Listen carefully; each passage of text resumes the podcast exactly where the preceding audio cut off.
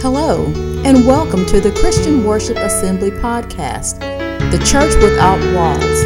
Listen as Pastor Frederick brings forth the word and breaks it down for listeners of all ages. Get ready to be blessed by the Lord as God uses him to reveal his will over our lives. I want to show y'all how, what it means to truly be justified. How many people in here have sinned? Now I'm gonna really hit the fan. Now I'm gonna really hit the fan and, and, and see if y'all, some of y'all, really real. And and if y'all don't put y'all hands up, I'm gonna tell you to put your hands up. Everybody should have their hands up when I say this. And and if you don't put your hands up, I'm gonna. I don't care who you are. How many people seeing sometime? Uh, all right. Now we're on the right page. But you got to ask yourself, what makes me justified by God? When I'm justified by God, that means that I'm justified because I pray according to the atonement of the blood.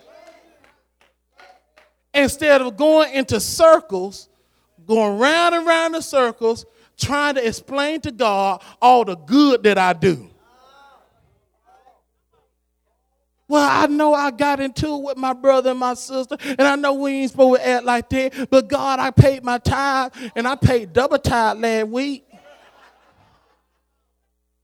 I know I wasn't supposed to tell that lie, but Lord, but Lord, you know my heart. You know if I would have told them the truth, it was gonna cause a lot of trouble.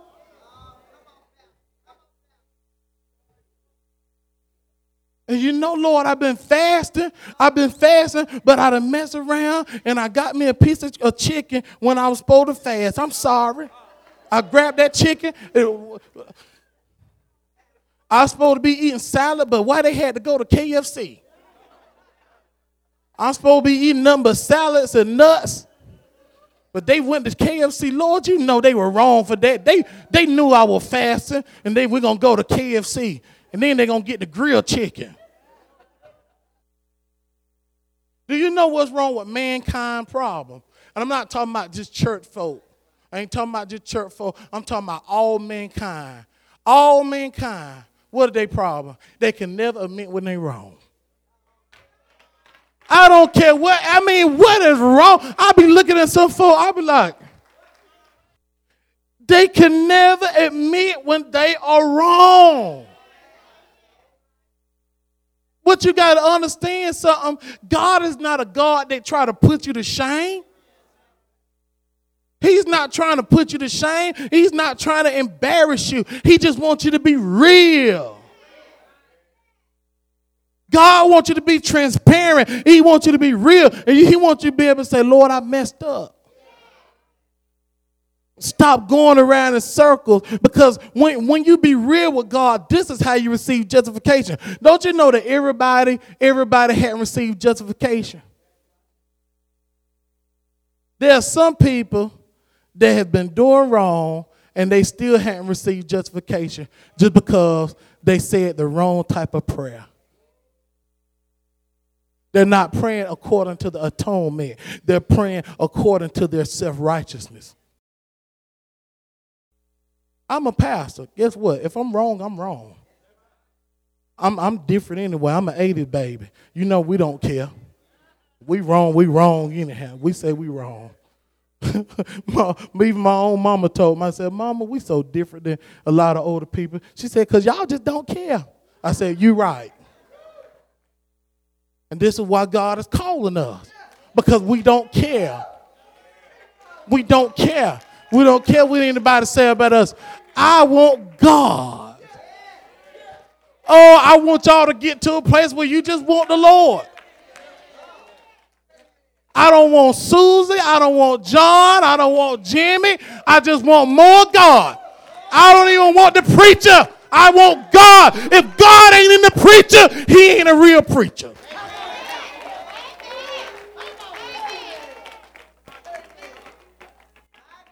But it's about acknowledging the word. What I say, how you supposed to be able to say that was for me. This is good for me.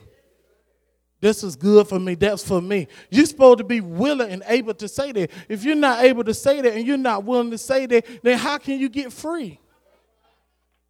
You can't get free if you're not willing to acknowledge the word of God that has been brought forth, that has pricked in your spirit. Look at what this says. And he spake this parable unto, unto certain which trusted in themselves that they were righteous and despised others. Two men went up into the temple to pray. The one a Pharisee and the other a publican. The Pharisee stood and prayed thus with, with himself God, I thank thee that I am not as the other men are extortioners, unjust, adulterers, or even as this publican. I fast twice in a week. I give tithes of all that I possess. And the publican standing afar off would not lift up so much as his eyes unto heaven, but smote upon his breast, saying, God, be merciful to me, a sinner. I tell you, this man went down to his house justified rather than the other. For everyone that exalted himself shall be abased, and he that humbled himself shall be exalted. Now, wait a minute. So, you mean to tell me that we have church folks sit down beside their brother and sister and say, Oh, I think, I thank God I'm not like them. Come up for prayer want me to pray for you and lay hands on you, thinking that you're justified when you leave out this building. Jesus said himself, he said that the that the, the Pharisee was not justified. What does that mean? That means that his prayer wasn't forgiven because he didn't pray according to the atonement. He didn't pray according to the redemption of the blood of the Lamb. He prayed according to his self-righteousness. He could not admit that he had some stuff inside of him that needed to be dealt with. But he said, I'm glad I'm not like these men extortioners.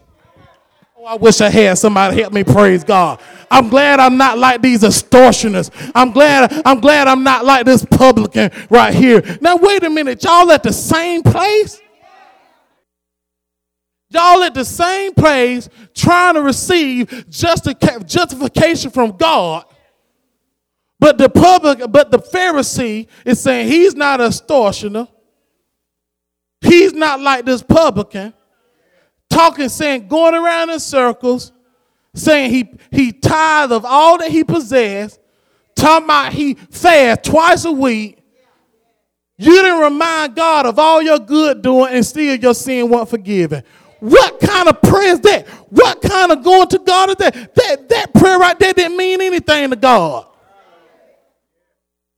Because the whole prayer, the whole prayer was about yourself and it wasn't about nothing about God. We'll sit down and we'll pray everything about ourselves. Lord, meet I need, meet I need. But when you going to give God some praise? And a lot of times we wonder, we say, Lord, why the church not filled? Why this? Why people not want to come to church? Why this and that? Because it's that attitude. It's that attitude that the church have. The body of Christ had this attitude as if, look, I'm so glad I'm not like, I'm glad I'm not like Jimmy. I'm glad I'm not like Tom. I'm glad I'm not like Susie.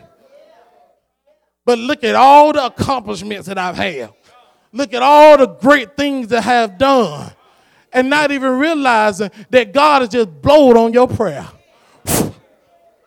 like dust. Not even realizing that they, that they, that they have sinned and their sins wasn't even forgiven. They wasn't even justified because how they act, how they carry themselves, how they pray. But when is the body of Christ going to stand up and acknowledge that my righteousness is like filthy rags? When are we going to stand up and say, hey, wait a minute? I got some stuff inside of me too that need to be dealt with. When are we gonna when are we gonna do that? Because the, the you you will never you will never get free. I'm hear me good. Listen, y'all, I know this from not just telling you, I know this from experience. You will never be free unless you acknowledge, hey Lord, I got some stuff I'm dealing with. I got some stuff inside of me that need dealing with. Instead of pointing everybody say, look, but look at them though. Look at them. Look at them. Then God say, look at you. You say, look at them, but no, look at you. See, when the word of God go forth, see, what if, what if the preacher were preaching in front of the in front of the, the Pharisee and the publican? And the Pharisee, the Pharisee sitting there like this. Everything is a-okay with me and the preacher just preaching his heart out and he's telling you some things that you've been doing and things that you've been dabbling in, you don't even feel the pricking. You don't feel the pricking. Why? Because you've been so used of being self-righteous with your self-righteous self. You've been so used, you've been like this for years and not even realizing the stuff that you got to deal with not even realize the stuff that is hiding in the closet. But you sit up there with your self righteous self and you don't even feel the pricking, you don't even feel the pulling. And then and that and the and the and the publican is sitting over there with tears in his eyes. Tears in his eyes. A contrite spirit that has been broken. And say, Lord, here I am. I acknowledge my wrongdoing. I acknowledge my way. And this is good for you. You know, this is why some people, they can't even believe God that he going to do what he say he going to do. You know why? Because we ain't learned the lesson from the from the uh from the from the man whose whose child was possessed with a demon. We ain't learned the lesson from that. What was the lesson in that? A lot of times we read that scripture, we think it's all about uh, Jesus. We think it's all about Jesus casting out a demon that the Pharisee couldn't cast out. No, that was not the main plot in the message. What did he say? He said, Do you believe? Wait a minute now. See, we look, we think that it's all about the Pharisees couldn't do it. But what Jesus did, Jesus asked a man whose child was possessed with a demon, he said, Do you believe? Now, wait a minute. Now, some Christian folks today will say, Lord, you know I believe. I wouldn't be here if I didn't believe. I wouldn't have come to you if I didn't believe. I went to them, they couldn't do it, but I've heard about you and I believe in you. But instead, he was honest inside his heart. He said, He said, Lord, I believe, but help my unbelief. He said, I believe to a certain extent. Why are we coming to God with a certain extent? Not telling them the whole ordeal about what we're going through in our mind, inside of our heart, when He knows. The words of that man said, Lord, I believe. He said, but help my unbelief. I believe in you to a certain extent. But the part of me that have doubt in you, Jesus. Oh, you've been praying God for a breakthrough. You've been praying God for a car. You've been praying God for a house. You've been praying for God for a miracle to take place in your life. But you got to go to God and you got to say, Lord, I believe in you, but there's a piece of me. See, the problem is we want to be so spiritual to think that we're offending God by telling him a piece of us don't believe. No, he wants to acknowledge the unbelief that we have so he can take the unbelief and he can convert it. You know why we don't get what we want? Because we have been taught that we, that we always supposed to tell God we believe. We've been taught that. We've been taught we always supposed to tell God that we believe. But the whole time you telling God you believe, you don't address the fact of the matter that there's unbelief inside of you. Why? Because we've been, why? Because you've been saved for so long and you're not supposed to have this inside of you. And you're looking around and people looking at you and everybody's looking at you. And you wonder, Lord, if I say I got a little doubt in you, that's going to that's gonna discredit my walk. Ah, shut that The devil is a lie. That's not going to discredit your walk. That's just going to make you human. That's going to make you in right standing with God. When you say, Lord, help my unbelief, guess what God going to see? Well, I'm getting ready to prove something to you. Y'all don't understand. See, what you've been taught that it's the other way around. God said, if you acknowledge that there is doubt inside of you, then God say, well, it put God in a tough spot. Y'all don't hear what I'm trying to tell you. What happens when God get into a sp- tough spot? What did he say about the tithes and offering? He said, bring all the tithes and offering to the storehouse so there'll be meat in my house and prove to me. Wait a minute now. The reason why you didn't get your breakthrough and your miracle because you didn't back God up in the corner. You didn't get God to thinking, wait a minute. I can't let this person leave without proving them something.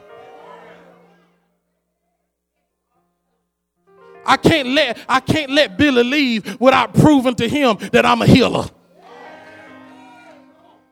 I can't let Susan leave without proving to her that I can get her out of debt. Hallelujah. I can't let James leave until I let him know that I can save his wife. I can't let Tony leave until I let him know that I can save his children. When you back God in the corner, the only thing God got to do the work with is to prove to you. Do you think God was just going to turn around and say, Oh, you got unbelief in you, so I can't move? Wait a minute now. Oh, you gonna say that? You say, I believe, but help my unbelief. So you got unbelief in you that I can't move? No. He said, wait a minute. He looked at him. he took a step back and he looked at him. And he was amazed when that man said, I believe, but help my unbelief. Help this side of me that is negative this negative side of me. Help this, this piece of me that doubt. I, I just, it's just not looking good right now, Father. Things just not looking the way I wanted to look like. Things that I thought you were to come sooner, Lord. I thought my help was on the way. But then when you be honest with God, I say, Lord, hey, I got an issue. I, I, know, I know you're the Son of God. I know you died on the cross for my sins. I know that I'm saved and I know you coming. But this thing right here, I've been going through this for too long. See, you gotta, you don't understand how that man felt. The man, when Jesus asked him, Jesus asked him, he said, How long has he been like this? He said, As a child.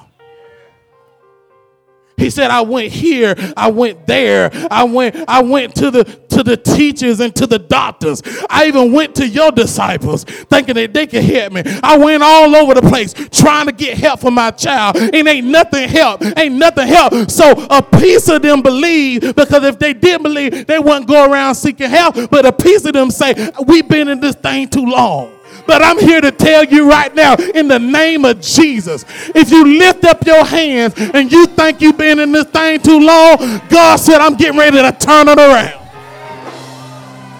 Oh my God. Oh Lord.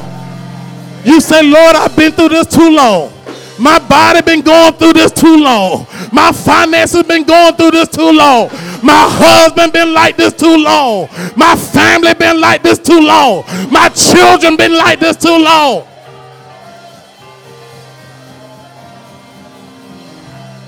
You say I've been going through this too long.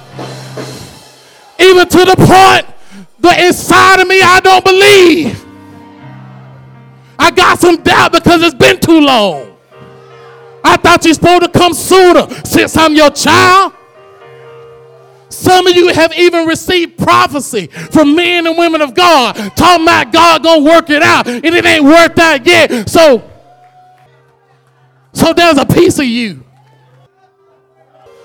There's a piece of you that say, Well, I had this one to pray for me, that one to pray for me. They lay hands on me. This ain't happened yet. This ain't happened. It's been 10 years. It's been 20 years. It's been 35 years. It ain't happened yet. There's a piece of me, Lord. But once you start acknowledging the piece of you, then God said, Well, let me show you something. Let me show you what I can do. God is telling you this morning, I'm finna get ready to show you what I can do. If anybody got doubt in your heart, this is your time to get your miracle. Lift up your hands. If you got doubt in your heart and don't nobody know but you, you ain't told the pastor, you ain't told your peers, you ain't shared it with, with your spouse, I shut that up. But there's a piece inside of you that say, Lord, it's been too long. God said, I just want you to start confessing it right now. Just confess it right now.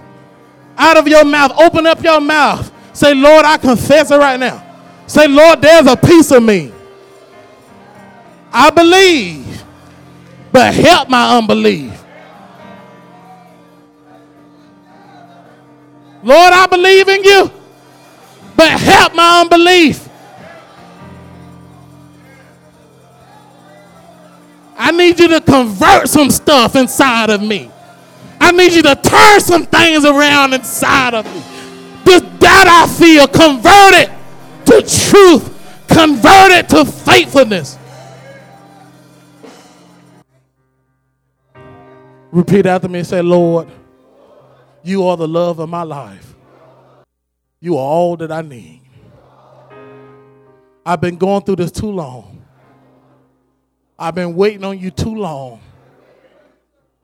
But I need a breakthrough. I've been going through this thing in my body too long. I've been dealing with shortage of finances too long. I've been dealing with my children too long. I've been dealing with my spouse too long. I've been dealing with my job too long. Say, Lord, I got some doubt, but I need you to change it. I believe, but help my unbelief. Prove to me this day that you will open up the windows of heaven and you will pour down a blessing on me, my spouse, my children, my family, my friends, my job, my finances, my health, everything that's concerning me. Prove to me this day that you can turn it around. Now give God a shout of praise. Hallelujah.